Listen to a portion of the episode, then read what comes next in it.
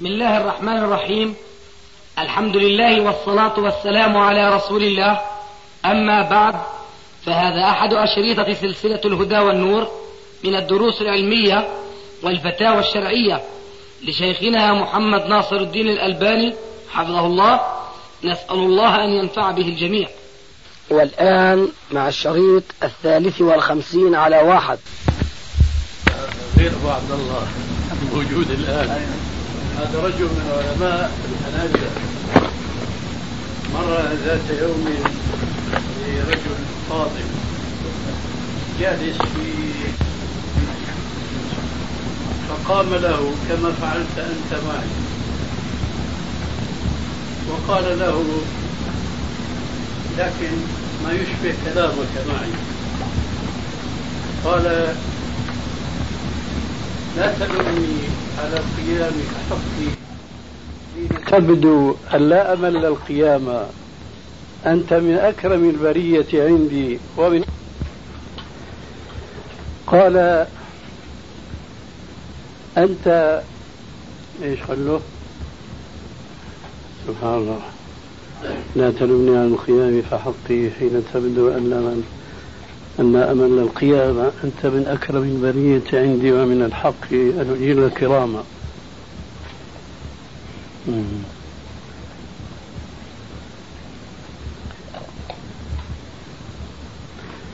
ذهب بعض الأبيات بس بقول له لا تكلف أخاك أن يتلقاك بما يستحل به الحرام. وإذا صحت الضمائر منا اكتفينا من أن نتب الأجسام. كلنا واثق بود أخيه. ففيما انزعاجنا وعلامات الآن جاء الشطر الأول. أنت إن كنت لا عدمتك ترعى لي حق وتظهر الإعظام. فلك الفضل في التقدم والعلم ولسنا نريد منك احتشاما. فاعفني الآن من قيامك هذا أولا فسأجزيك بالقيام القياما. وأنا كاره لذلك جدا إن فيه تملقا وأثاما. لا تكلف أخاك أن يتلقاك بما يستحل به الحرام.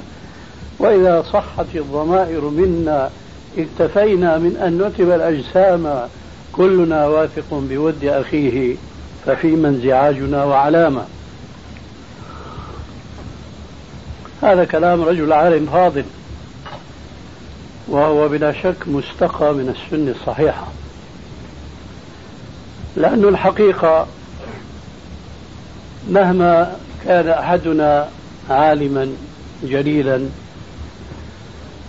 ومهما كان الذين يكرمون العلماء فضلاء أجلاء فكل من الفريقين لا يذكرون مع الرسول عليه السلام ومع أصحابه الكرام. ولو كان إكرام الفاضل بمثل هذا القيام إكراما مشروعا لكان بلا عليه الصلاة والسلام. ثم لو كان هناك ناس يعرفون لذوي الفضل فضلهم حق المعرفة لكانوا هم أصحاب النبي صلى الله عليه وسلم في المقدمة. فماذا نقول حينما يحدثنا خادم الرسول صلى الله عليه وآله وسلم الذي خدمه عشر سنين وهو أنس بن مالك؟ قال ما كان شخص أحب إليهم من رسول الله صلى الله عليه وآله وسلم وكانوا لا يقومون له لما يعلمون من كراهيته لذلك. فإذا هو أحق الناس بالقيام لو كان مشروعا. هم أعرف الناس بهذا الحق لو كان مشروعا. فلماذا لا يقومون؟ قال في الجواب لما يعلمون من كراهيته لذلك. لكن نحن مع الأسف أصبحنا في زمان أولا نسينا السنة وثانيا حلت محلها عوائد وعادات. إذا ما تركها المسلم حرصا على السنة نبذ بشتى الألقاب. ولكن على أهل السنة أن يصبروا حتى تكون لهم طوبى وحسن مآب. حيث قال عليه السلام إن الإسلام بدا غريبا وسيعود غريبا فطوبى للغرباء. طوبى لها معنيان معنى لغوي ومعنى آخر شرعي. المعنى اللغوي العربي طوبى بمعنى هنيئا لهم. أما المعنى الشرعي فطوبى شجرة في الجنة. كما قال عليه الصلاة والسلام طوبى شجرة في الجنة يمشي الراكب المجد تحتها مئة عام لا يقطعها. ظلال وثمار من كل الأشكال والألوان. كما جاء في حديث آخر والشيء بالشيء يذكر. قال عليه السلام إني لأعرف آخر رجل يخرج من النار وآخر رجل يدخل الجنة. رجل يخرج من النار يحبو حبوا كناية أنه هل كان؟ مستوي. يعني مستوي أحسن. هو يمشي هكذا حبوا تبدو له شجرة من بعيد. فيقول يا ربي أوصلني إليها.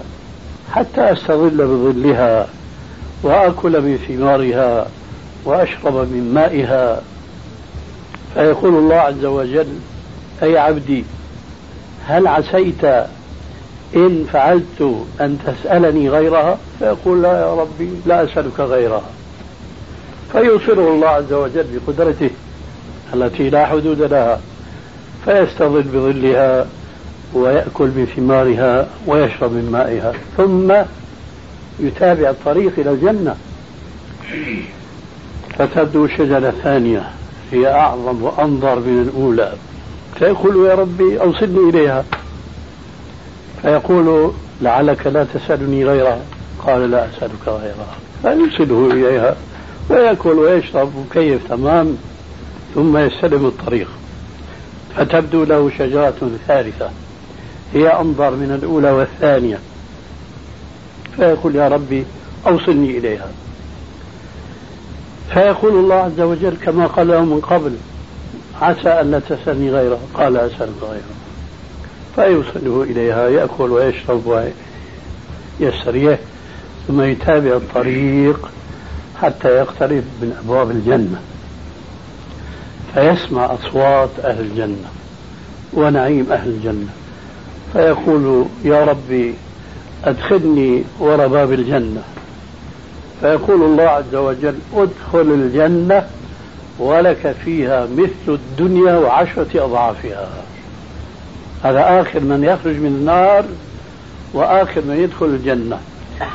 هذه الشجرات الثلاث لهذا الإنسان فكيف يكون شجرة من بشروا بالذين هم الغرباء فقال عليه السلام إن الإسلام بدا غريبا وسيعود غريبا فطوبى للغرباء.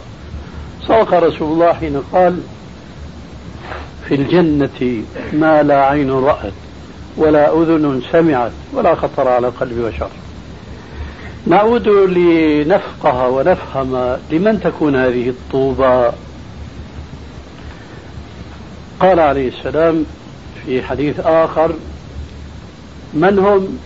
قالوا له من هم الغرباء؟ قال هم الذين يصلحون ما أفسد الناس من سنتي من بعدي. اللهم آمين قولا وعملا قولا وعملا. قال هم الذين يصلحون ما أفسد الناس من سنتي من بعدي. في حديث آخر قال هم ناس قليلون صالحون بين ناس كثيرين.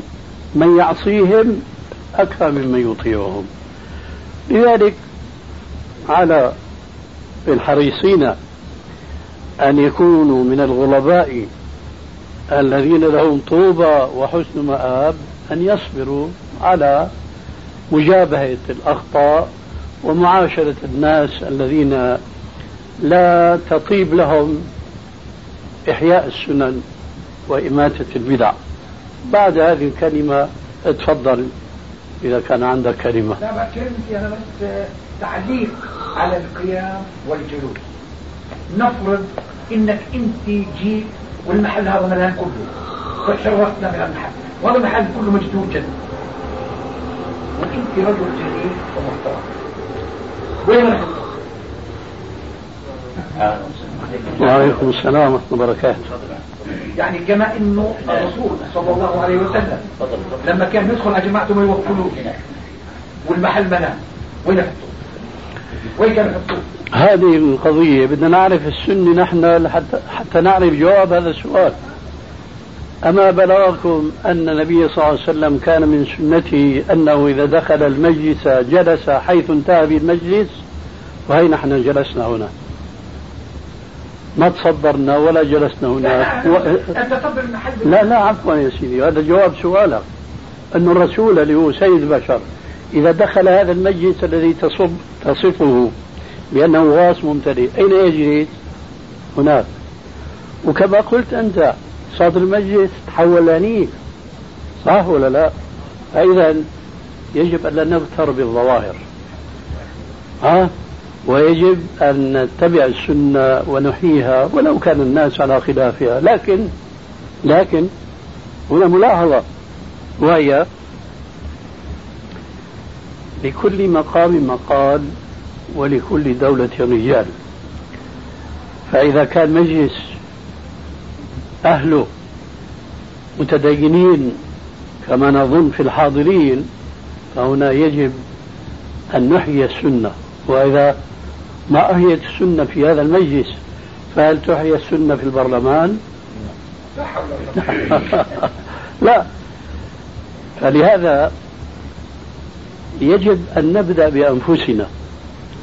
نحيي السنة مع أهالينا مع إخواننا مع أصدقائنا.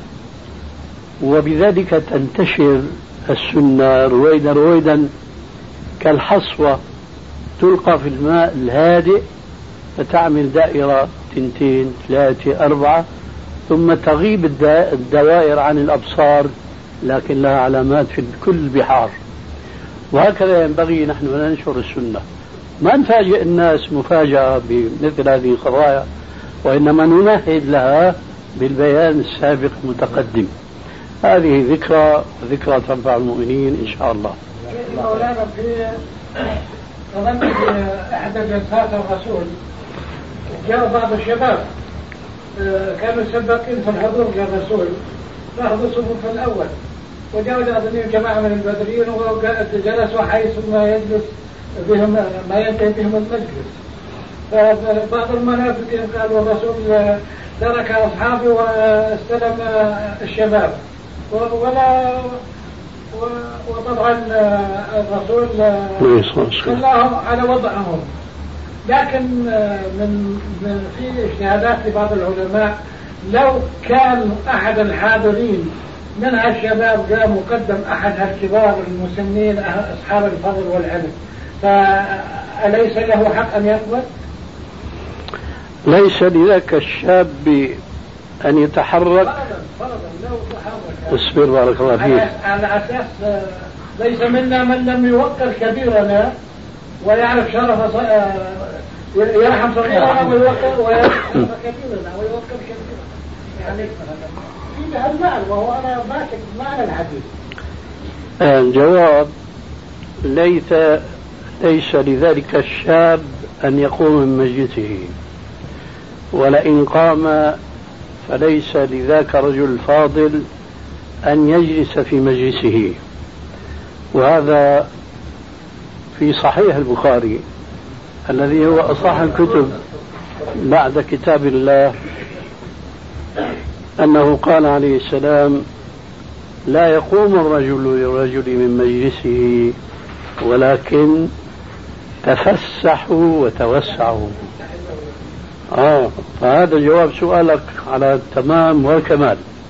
لا يقوم الرجل للرجل من مجلسه ولكن تفسحوا وتوسعوا. لكن أيضا هذه قضية العرف العام اليوم على نقيضها تماما. شكليات أصبحت من الواجبات في المجتمع الذي انحرف عن السنة انحرافا خطيرا راوي هذا الحديث في صحيح البخاري عبد الله بن عمر بن الخطاب رضي الله عنهما. كان إذا دخل المجلس وقام أحدهم له لم يجلس مكانه وروى له هذا الحديث. فنسأل الله عز وجل أن يلهمنا رشدنا. نعم. على نعم. إيه. إحنا قاعدين على الأرض في عندنا وسع نوسع للناس كل ما دخل واحد يصحوا نزيد نزيد شوي إيه هذا المقصود هذا كلها مش عند بس ولا يعني كل مكان. طلعت في واحد ولد بتلاقي باب المحل تروح مع الناس. واللي بيجي من هناك شو نسوي؟ شو نسوي؟ شو الحل؟ ها؟ يعني الحل على مذهب ابن واس وداوني بالتي كانت هي الداء. طبعا لا. هسه انت كلامك على الرسول لأنه الرسول قال أو أنا بعرفش يعني شو الحديث؟ أما بما معناه إنه إذا دخل أحدكم المسجد فليجلس حيثما وصل. لا عفوا. مش المسجد المجلس المسجد. أو المسجد لا لا المسجد. للصلاة. وأنت بارك الله فيك عم تروي بشهادتك الحديث بالمعنى. الحديث ليس فيه المسجد وإنما قال عليه السلام إذا دخل أحدكم المجلس فليسلم وإذا خرج فليسلم فليست الأولى بأحق من الأخرى. هذا الحديث. فحديثك غير هذا؟ يجلس حيثما وصل.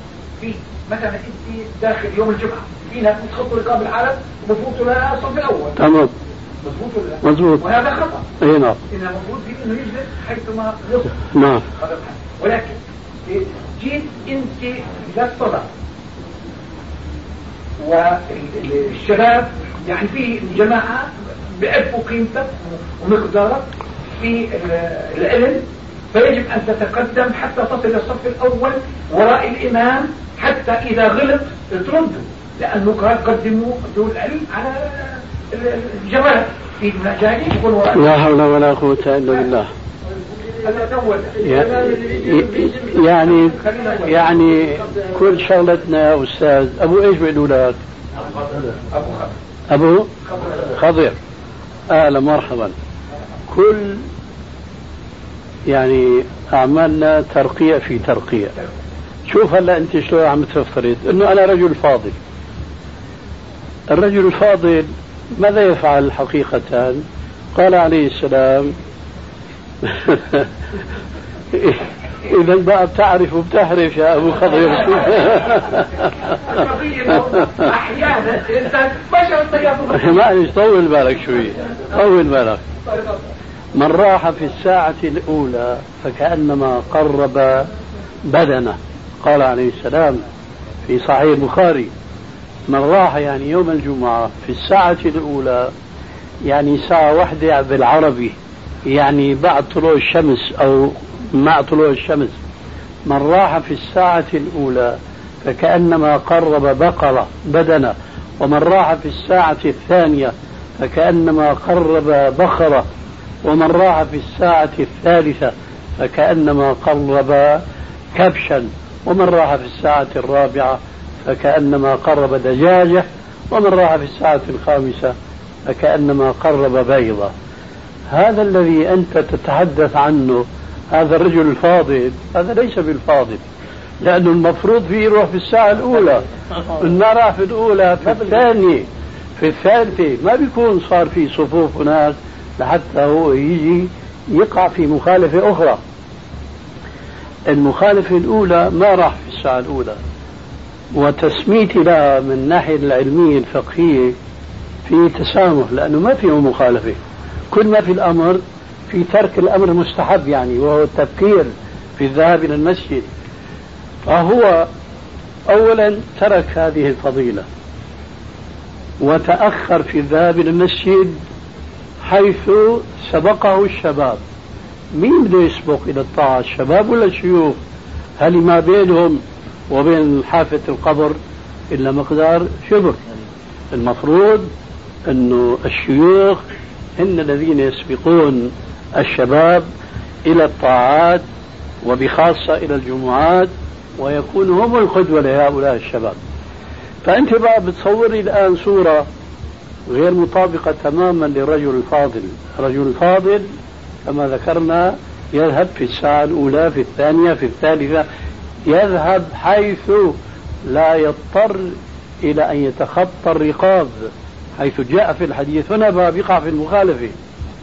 جاء في الحديث الصحيح أن النبي صلى الله عليه وسلم وهو يخطب يوم الجمعة رأى رجلا يدخل المسجد ويتخطى الرقاب على طريقة أبي خضر كان يتقرب يعني لأنه هو لازم يكون وراء الإمام. طيب. فقال لو اجلس. حاشا لله. قال له عليه السلام اجلس فقد آنيت وآذيت. آنيت وآذيت. شو معنى آنيت؟ يعني تأخرت. ثم آذيت الناس لتتخطى إيه؟ رقابهم. الحقيقة أوردها سعد وسعد مشتمل ما كذا يا سعد تورد الإبل. فهذا الشيخ الفاضل ما بيتخطى الرقاب أبدا. لاقى حادث بالطريق؟ الله أكبر. هذا اشتغل بالأمر الواجب. اللي كنا كنت تبحث فيه قبل شوي تتجادل عليه. بالنسبة للفاتحة الصلاة.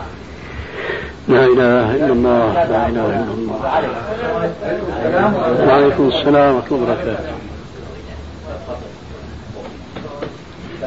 وعليكم السلام. سيدي في بعض الأخوان يقول لك الإمام بقول ما في داعي إنه المأموم أن يقرأ الفاتحة. ما بيجعل له مجال. الشيخ بحثها بالدرس في الأسبوع الفائت.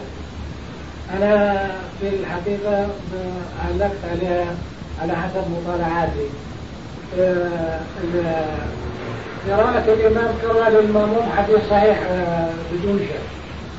والآية كمان توجب علينا الإنصات لقراءة الإمام حتى نتعب ونتفكر ونتدبر معناها. آه، وهنا بقول مجلس العلماء كبار العلماء في الأزهر. آه، جاب طبعا الحديث اللي آه، تكملة للاعتراض.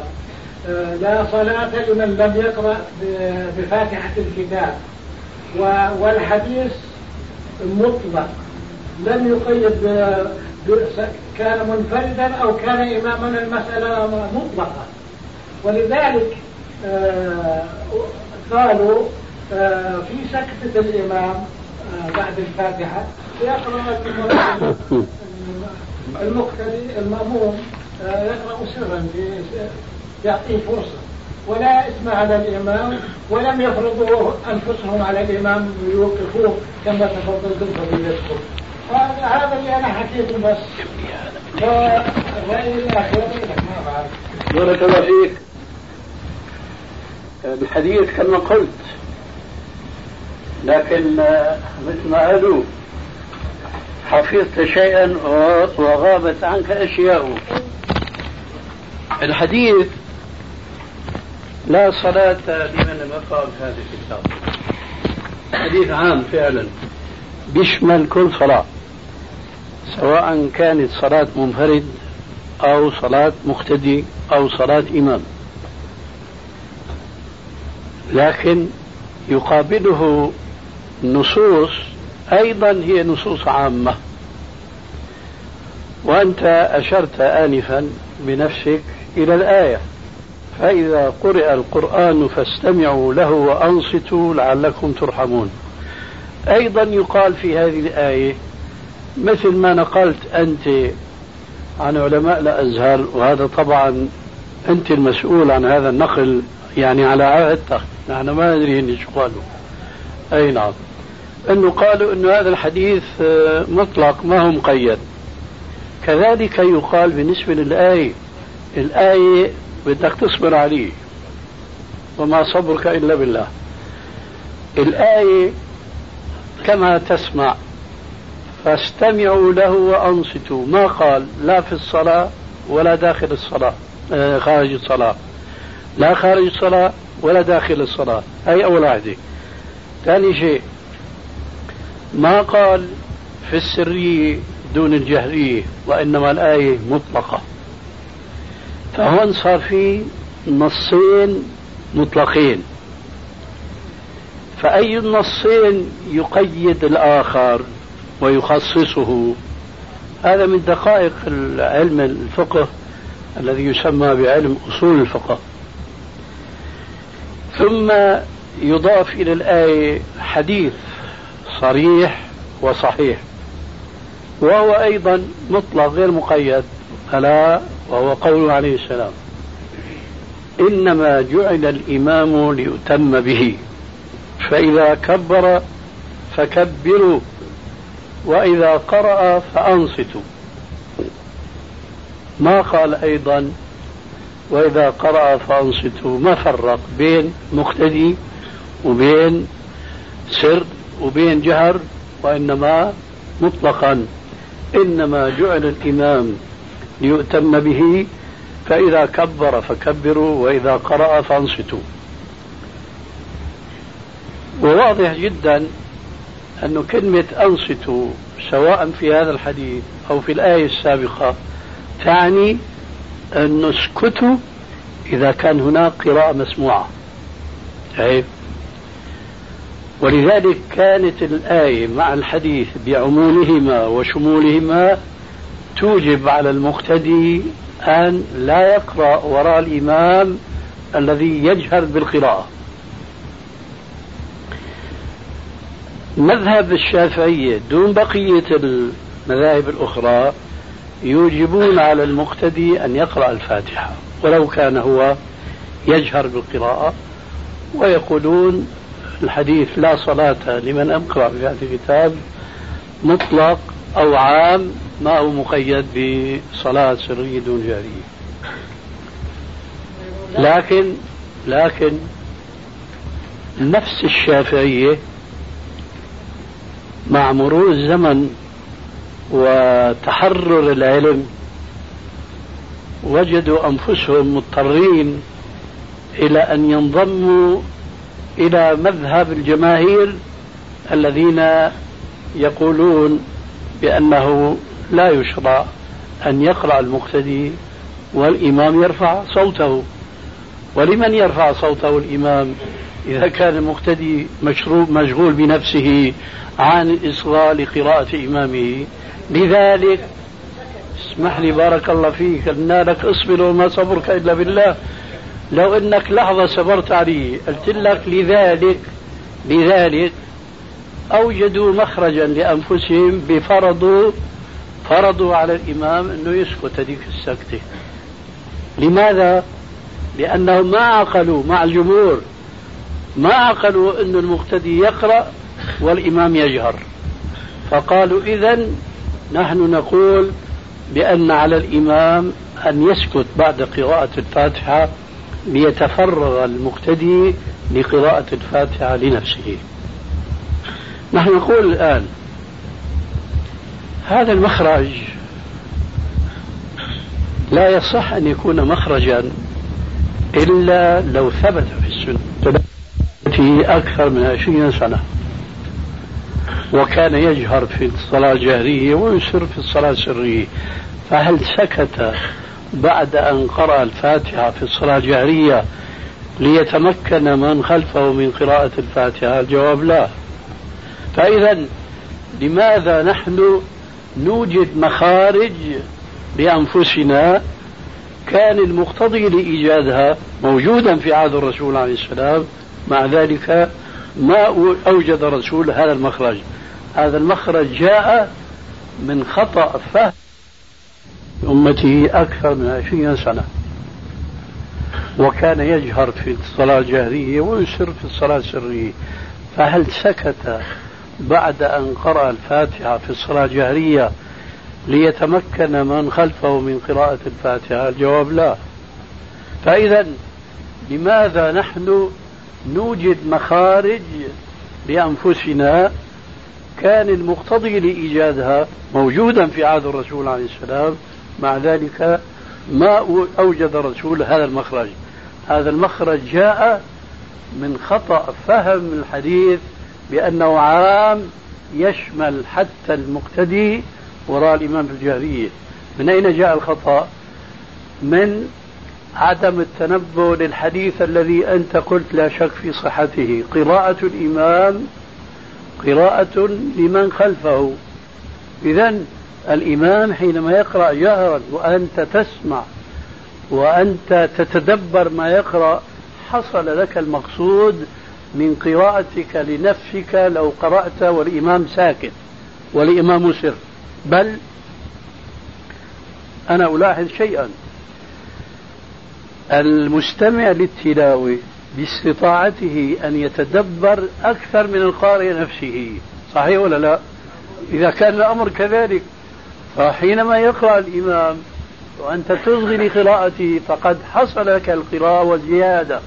لذلك جاء في صحيح البخاري أن النبي صلى الله عليه وآله وسلم قال لأحد أصحابه هما روايتان مرة لابن مسعود ومرة لأبي بن كعب.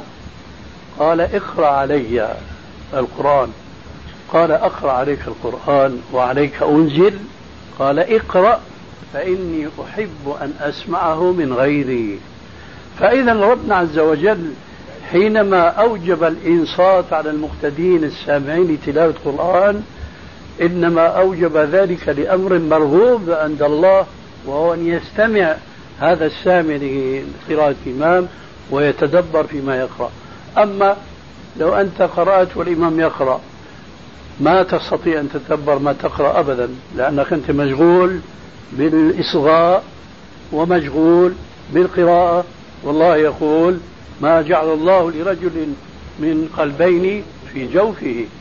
فأنت واحدة من التنتين إما أن تنتبه لقراءة الإمام وتتدبر فيها وإما أن تنتبه لما تقرأ أنت في نفسك. لهذا كانت المذاهب الثلاثة أن المقتدي يقرأ في السرية وينصت في الجهرية وبذلك تجتمع النصوص الشرعية. وهنا مسألة فيها شيء من الدقة من الناحية الفقهية. الحديث الأول لا صلاة لمن لم يقرأ بهذا الكتاب. حينما تنقل أنت عن علماء الأزهر بأنهم قالوا عليكم السلام أن الحديث مطلق السلام. نحن نقول هذا الحديث ليس على إطلاقه فقد دخله تخصيص باتفاق جماهير العلماء المسلمين ومنهم الشافعية أنفسهم. أنت الآن إذا دخلت المسجد ووجدت الإمام راكعا واقتديت به وركعت معه. أدركت الركعة أم لا؟ أدركت الركعة. ماذا فعلت في قوله لا صلاة لمن لم يقرأ بهذا الكتاب؟ لم يبقى الحديث على عمومه. دخله التقييد والتخصيص. فصار معنى الحديث لا صلاة لمن لم يقرأ بهذا الكتاب إلا لمن لم يستطع أن يقرأ الفاتحة في صورة من الصور منها أن يأتي المسجد فيجد الإمام راكعا فلا يستطيع أن يقرأ الفاتحة لأنه سيرفع رأسه. فإذا هو يركع مع الإمام ومحسوب الركعة له ومحسوب له الركعة مع أنه ما قرأ الفاتحة. إذا الحديث هذا ليس على إطلاقه. بالنسبة لما ذهب إليه الشافعية آه، في الناحية الأصولية الآن آه، إذا الأحاديث تعارضت زي الأحاديث هذه مش يعني مش الأفضل التوفيق بيناتهم؟ اول اول اول هل حمل الشافعية على يقولون يقرأ بعد قراءة الفاتحة بعد الإمام في سكتاته أنهم وفقوا بين الأحاديث؟ بين الأحاديث المتعارضة؟ عفوا الظاهر أننا نسينا ما قلنا. التوفيق التوفيق بين الأحاديث ما يكون بمخالفة السنة. فقد ذكرت آنفا أن ما تسمح لي بارك الله فيك. نص الكلام يقولون ما عليه جواب. فأقول ذكرنا آنفا أن الرسول عليه السلام طيلة حياته المباركة حينما كان يصلي بالناس في الصلاة الجهرية ما كان يسكت. فما بيكون الجمع بين الأحاديث بأنه نجيب نحن حل يخالف سنة الرسول عليه السلام طيلة حياته المباركة نجيب حل من نفس الأحاديث. وهذا الذي كنت أنا في صدد إتمام بيان الحل. لأني قلت لأمر ما ذكرت أن حديث لا صلاة لمن يقرأ ليس مطلقا كما نقلت عن العلماء وإنما هو مقيد في بعض الصور. ذكرت صورة متفق عليها بين العلماء وهي إذا دخل المسجد وجد الإمام راكعا فاقتدى به وركع معه فصلاته صحيحة مع أنه ما قرأ الفاتحة. إذا هذا الحديث لم يبقى على عمومه وشموله وإطلاقه. هنا بقى الآن يأتي جواب سؤالك الأخير وهو كان سيأتيك عفوا بدون طلب منك. إذا تعارض حديثان عامان كل منهما عام فأيما يسلط على الآخر ويخصص؟ قال العلماء إذا كان أحد النصين العامين دخله تقييد أو تخصيص بحيث ضعف عمومه وإطلاقه فهو الذي يسلط عليه النص العام الذي بقي على عمومه وشموله ولم يدخله تخصيص ولا تقييد. هذه القاعدة مهمة جدا جدا من الناحية الفقهية. بالنسبة لمسألتنا الآن وضحت.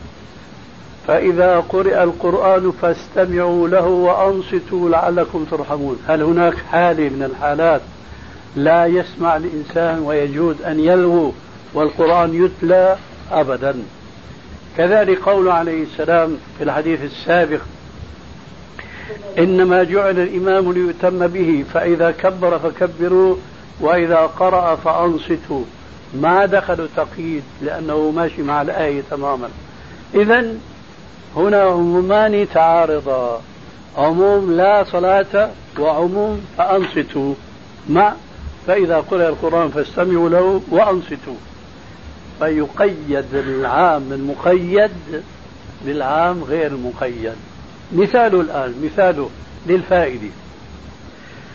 كثير ناس بيستشكلوا إذا دخلوا المسجد في وقت الكراهة. يصلوا التحية ولا لا؟ دخل قبيل غروب الشمس بدقائق. آه هل يصلي التحية ولا لا؟ طبعا المسألة فيها خلاف.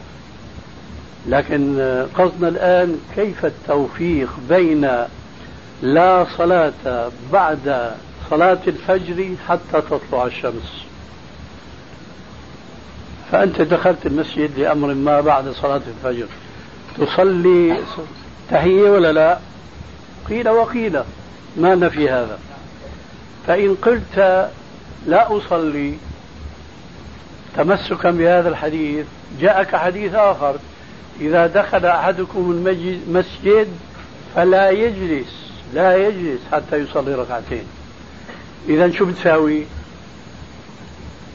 كبار العلماء اللي قرأنا لهم كلام في هذا الموضوع ما استطاعوا يحل المشكلة إلا ابن تيمية بصورة خاصة وإلا الحافظ العراقي بصورة عامة حيث ذكر القواعد. كان من هذه القواعد ما ذكرته آنفا وهو الدليل العام. إذا دخله التخصيص ضعف عمومه. أما الدليل العام الذي ما دخله التخصيص فيبقى قويا عمومه القوي يتغلب على الضعيف. فيصبح الأمر لا صلاة بعد صلاة الفجر حتى تطلع الشمس. ولا صلاة بعد العصر حتى تغرب الشمس إلا في استثناء. إلا استثناءات كثيرة وكثيرة جدا. مثلا رجل دخل المسجد صلاة الصباح والإمام يصلي. ما كان صلى التحية آه، عفوا السنة القبلية. الله أكبر سلم الإمام. هل يجوز له أن يقوم ويصلي سنة الفجر اللي فاتته؟ الجواب نعم. ماذا فعلنا لا صلاة بعد الفجر؟ قيدناه لأن الرسول رأى رجلا بعد ما سلم الرسول عليه السلام من صلاة الفجر قام يصلي. قال آه الصبح أربعا. بعد ما صلى الرجل قال يا رسول الله دخلت المسجد وأنت في الصلاة وما كنت صليت السنة فهذه السنة. فسكت عليه السلام فأخذ العلماء استثناء هذه الحالة من لا صلاة بعد الفجر وهكذا بعد العصر. أحاديث كثيرة منها حديث في موطأ الإمام مالك أن الرسول عليه السلام في في حجة الوداع صلى في مسجد الخير صلاة الفجر. ولما سلم وجد رجلين من بعيد يدل حالهما أنهما ما صلوا مع الجماعة فناداهم. قال لهما أولستما مسلمين؟ قالوا بلى يا رسول الله. قال فما منعكما أن تصليا معنا؟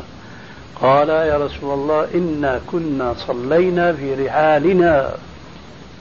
قال فإذا صلى أحدكم في رحله ثم أتى مسجد الجماعة فليصلي معهم فإنها تكون له نافلة.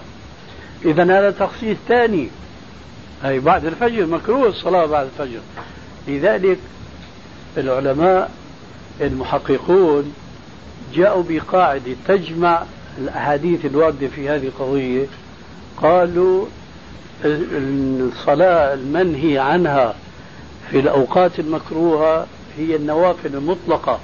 أما النوافل التي لا أسباب فلا تكره. النوافل التي لا أسباب فلا تكره. اجينا لتحية المسجد. إذا دخل أحدكم المسجد فلا يجلس. عارض لا صلاة بعد الفجر بعد العصر. هذه المعارضة ما هي قوية لأنه لا صلاة ضعف عمومه بمخصصات كثيرة وكثيرة جدا. قلنا مثلا لا صلاة بعد العصر إلا من بعد الفجر إلا من فاتته سنة الفجر. بعد الفجر وبعد العصر إلا من دخل مسجد جماعة وكان صلى الفريضة هو فليصليها معهم تكون له نافلة. إلا إلا إذا يدخل استثناء أخير وهو لا صلاة بعد الفجر ولا صلاة بعد العصر إلا تحية المسجد. لماذا؟ لأن الأمر بالتحية ما دخل تقييد ولا دخل تخصيص. بهذه القاعدة يجمع بين الأحاديث. وإياك. أهلا مرحبا. واحد بس تفضل تفضل. يعني توضح تفضل. انت في البانيا إيه. وفي البانيا ما يعرفوش عربي ابدا. يعني المسلمين اللي الله انعم عليهم بيقرأوا بيقرأوا يقرأوا نعم. ولكن واحد زي من أمريكا الوسطى أو من الصين لا يفقه شيء من اللغة العربية. وبده يصلي مسلم ويقول أشهد أن لا إله إلا الله. شو بدي يقرأ فاتحة كيف تفضل. كما كنا نقرأها في بلادنا.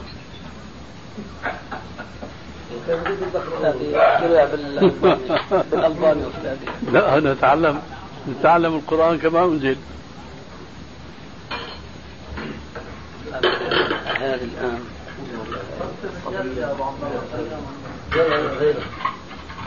معكوس لاحظ أستاذ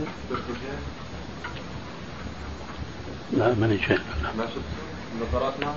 لا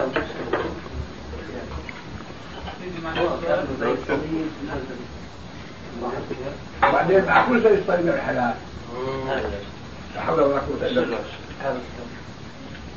آه هنا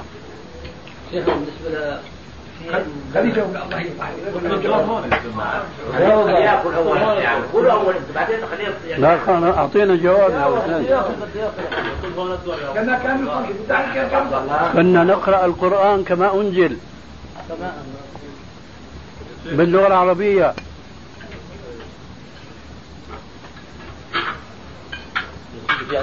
كيف كان الاتراك يكتبون آه، لغتهم التركية. بأي أحرف كانوا يكتبونها قبل اتاتورك هذا هو بنفس الطريقة العاجم كلهم في كل بلادهم قرأوا القرآن كما كتبوه بالأحرف العربية وقرأوه كذلك. وفي الأعاجم علماء بالتجويد وبالقراءات بعضهم فاق كثيرا من العرب. مسلم من في أمريكا من السوري وبيعمل يقول الله أكبر. ولكن بوقف مع الناس وب... وبقول يعني كما قدر ما يستطيع. أما لا يعرف أن يقرأ الفاتحة. هل هذا صلاة صحيحة ولا صحيحة؟ هذا كل سؤال له جوابه. أنا فهمت سؤالك كأمة. آه لا مش امي لا. أنت عم تحكي كفرد. أنت الآن بتقول كفرد. آه لا ليش كأمي لا طيب. نحن الآن نتكلم حقائق لا تخفى على كثير من الناس. رجل أسلم. هل كان يعلم هل كان يعلم قبل أن يسلم ماذا يقول إذا أراد أن يسلم؟ الجواب لا. طيب. إذا عزم على الإسلام. لابد من أن يتعلم كيف يتشهد. معليش لكن أنت الآن بتقول بسهولة بيقول. لكن هو هل كان يحسن أن يقول من قبل؟ لا. إذا إذا لابد من العلم. وكما قال عليه السلام إنما العلم بالتعلم والحلم بالتحلم. فإذا هذا الرجل الكافر لما عزم على الإسلام لابد من أن ينطق بالشهادتين هو لا يحسنهما من قبل. إذا نقول لابد من أن يتعلمهما صح ولا لا إذا ما بنتصور أنه هذا الرجل الذي يريد أن يسلم بيصير مسلم دون أن ينطق بالشهادتين قد يمكن يصير مسلم بينه وبين الله لكن بينه وبين المسلمين ما بيصير مسلما حتى يشهد أن لا إله إلا الله محمد رسول الله. اذا هذه الكلمة أول شيء هو بيتعلمها. أريد أن أقول من هذه الكلمة كما تعلم الشهادتين حتى يصبح مسلما فعليه بالتدرج بالتدرج يتعلم الصلاة التي لا بد منها.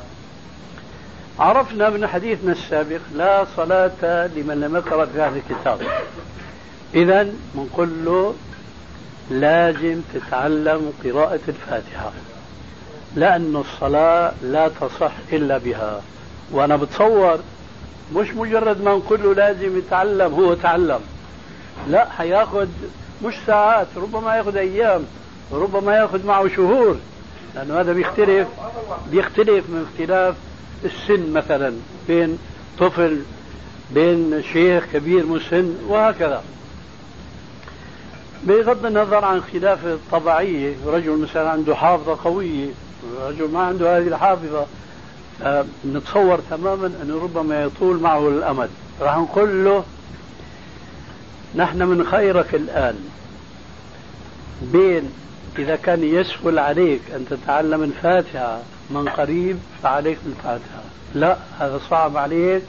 بنعطيك أربع كلمات. سبحان الله والحمد لله ولا إله إلا الله والله أكبر. هذول الكلمات الأربعة بلا شك أسهل من الفاتحة. أسهل من الفاتحة. إذا من علم الكلمات الميسرة المذللة على كل لسان في الوقت نفسه بنقول له لا تنسى حظك من تعلم فاتحة الكتاب. هذا هو الحل الشرعي. اذا اذا ضروري إنه يقراها في في الصلاة. لا. لا ما يدل هذا. ولا. هذا بتعرف مثلك كيف يا أبو خضر؟ نعم. أيوه. مثلك مثل من يقول واحد واحد يساوي اثنين نعم. واحد واحد يساوي اثنين يا سلام. إيش؟ عنه سبحان الله والحمد لله ولا إله إلا الله والله أكبر. إنت إنت قلت أنا بعلمه إذا عجز إنه يتعلم الفاتحة. فأنت أنت شو سويت؟ فويل المصلين وبس لا الذين هم عن صلاتهم ساهون عندنا واحد من بهالحي يتقن اللغة العربية اللي لا نقدر إحنا والله يا أخوي والله ها؟ بس بقول لك يوم ان الله فتح عليه.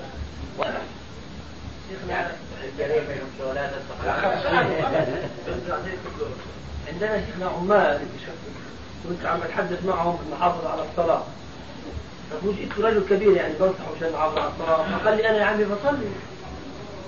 قلت له كيف بتصلي؟ ما بشوفك يعني ما بتصلي فقال أنا بعد ما بروح من عملي المغرب بصلي الظهر وعصر ما شاء الله. لأنه أنا يعني صعب إني أترك وقت عملي واوقف أصلي. حتى المعلم ما يزعل.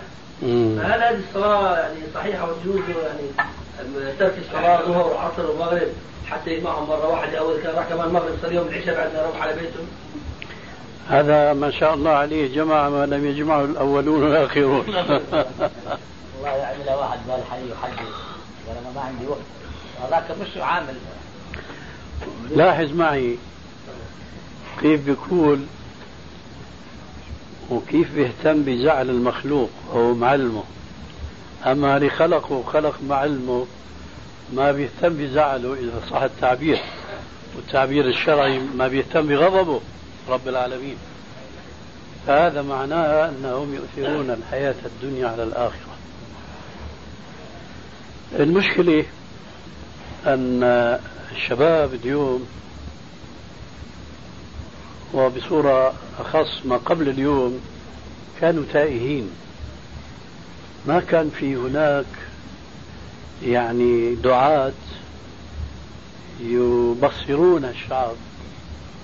وينوروه ويوهوا على دينهم يفهموهم. ولذلك أصبحوا كالعجائز. يعني شو بيخطر في بال واحد منهم؟ هو بيتقرب إلى الله وبيتعبد الله أما فاسألوا على الذكر إن كنتم لا تعلمون هذا ما بيخطر على بالهم. فضلا عن أن يخطر على بال أحدهم الوعيد الشديد الذي جاء في حق من يضيع صلاة ويخرجه عن وقتها بدون عذر النوم والنسيان. كمثل قوله عليه الصلاة والسلام من ترك صلاة متعمدا فقد برئت منه ذمة الله ورسوله. صلاة متعمدا فقد برئت منه ذمة الله ورسوله. في الحديث الآخر من فاتته صلاة العصر فقد وتر أهله وماله. وتر يعني أهله. مثله مثل هل يحترق بيته بما فيه من أهل ومال؟ فاتته صلاة العصر فقط. فتصور غفلة هؤلاء الناس عن دينهم وعن عبادة ربهم. اللي ما خلقهم ليعملوا لأسيادهم حتى يعتل ويعتذر بيزعل معلمه بيزعل سيده يعني. وربنا يقول في صريح القرآن الكريم وما خلقت الجن والإنس إلا ليعبدون. ما أريد منهم من رزق وما أريد منهم أن يطعمون. انقلبت الحقائق عند الناس. فالأسباب التي لا بد منها يهملونها. والأسباب التي ليست من باب لا بد منها لكن هي مشروعة الأخذ بها. يرفعونها ويحلون مقام الأسباب التي لا بد منها.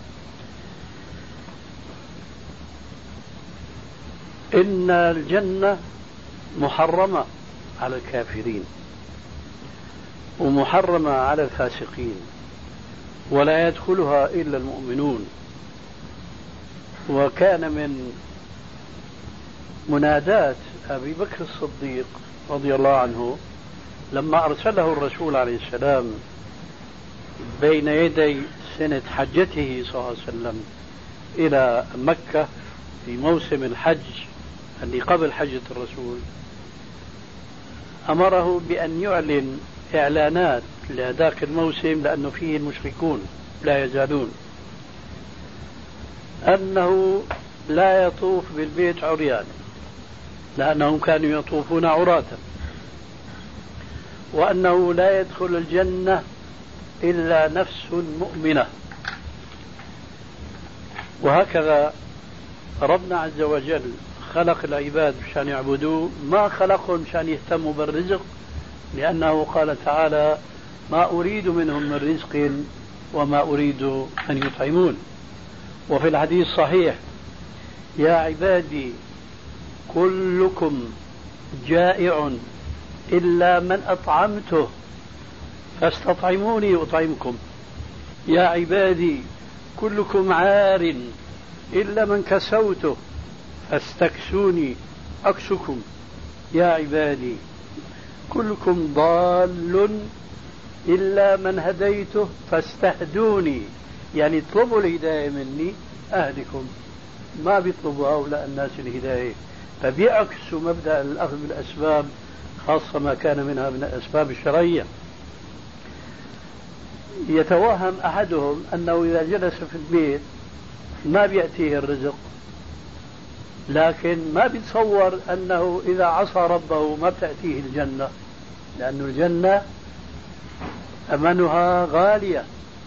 ثمنها الإيمان والعمل الصالح ولذلك قال تعالى في القرآن الكريم فأما من أعطى واتقى وصدق بالحسنى فسنيسره لليسرى أي الجنة. وأما من بخل واستغنى وكذب بالحسنى فسنيسره للعسرى. المحافظة على الصلاة أمر هام جدا. وأهمية المحافظة على الصلاة تعود إلى شيئين ذكرت آنفا أحدهما وهو أن الله عز وجل خلقنا لنعبده. وأعظم عبادة من بعد الإيمان بالله هو الركن الثاني وهو محافظة على الصلاة. لكن الأهمية الثانية لهذه الصلوات أنها تطهر الإنسان من آثار ذنوبه. وأوضار هذه الذنوب التي تتراكم على الإنسان ليلا نهارا. كما قال عليه السلام في الحديث الصحيح تحترقون تحترقون ثم تصلون الظهر. فتغفر لكم ذنوبكم. ثم تحترقون وتحترقون ثم تصلون العصر. فتغفر لكم ذنوبكم. هكذا ما بين الصلاة والصلاة كفارات لأهلها. وكما في الحديث الصحيح الآخر وهو قوله عليه السلام مثل الصلوات الخمس كمثل نهر جار غمر يغتسل فيه أحدكم كل يوم خمس مرات. أترونه يبقى على درن على بدنه من درنه شيء قالوا لا يا رسول الله. خمس مرات بيغتسل بنار عميق جاري دفاق. لا يبقى من درنه على بدنه شيء. قال فذلك مثل الصلوات الخمس يكفر الله بهن الخطايا. فنحن مهما كنا صالحين مهما كنا متقين فلا بد أن تزل بنا القدم. قليلة أو كثيرة كل إنسان على حسبه خاصة الشباب. اللي بتكون إيه شهوة عارمة قوية شديدة. كما قال عليه السلام كتب على ابن آدم حظه من الزنا فهو مدركه لا محالة. حظ من الزنا لأن الزنا درجات ومراتب كما ذكر الرسول عليه السلام في هذا الحديث. كتب على ابن آدم حظه من الزنا فهو مدركه لا محالة فالعين تزني وزناها النظر. والأذن تزني وزناها السمع واليد تزني وزناها البطش أي اللمس أي المصافحة التي صارت اليوم عادة وما كانت هذه العادة في بلاد الإسلام وإنما دخلتها بسبب استعمار الكفار لبلاد الإسلام. واليد تزني وزناها البطش والرجل تزني وزناها المشي والفرج يصدق ذلك كله أو يكذبه. فاللي ممكن الإنسان ينجو منه؟ هو ثمرة هذه المقدمات وهو الزنا. أما نظرة هيك غادرة لا ينجو منها إلا نقول الأنبياء والصديقين وأمثالهم. تتمة الكلام الشريف التالي. يقع فيها الإنسان.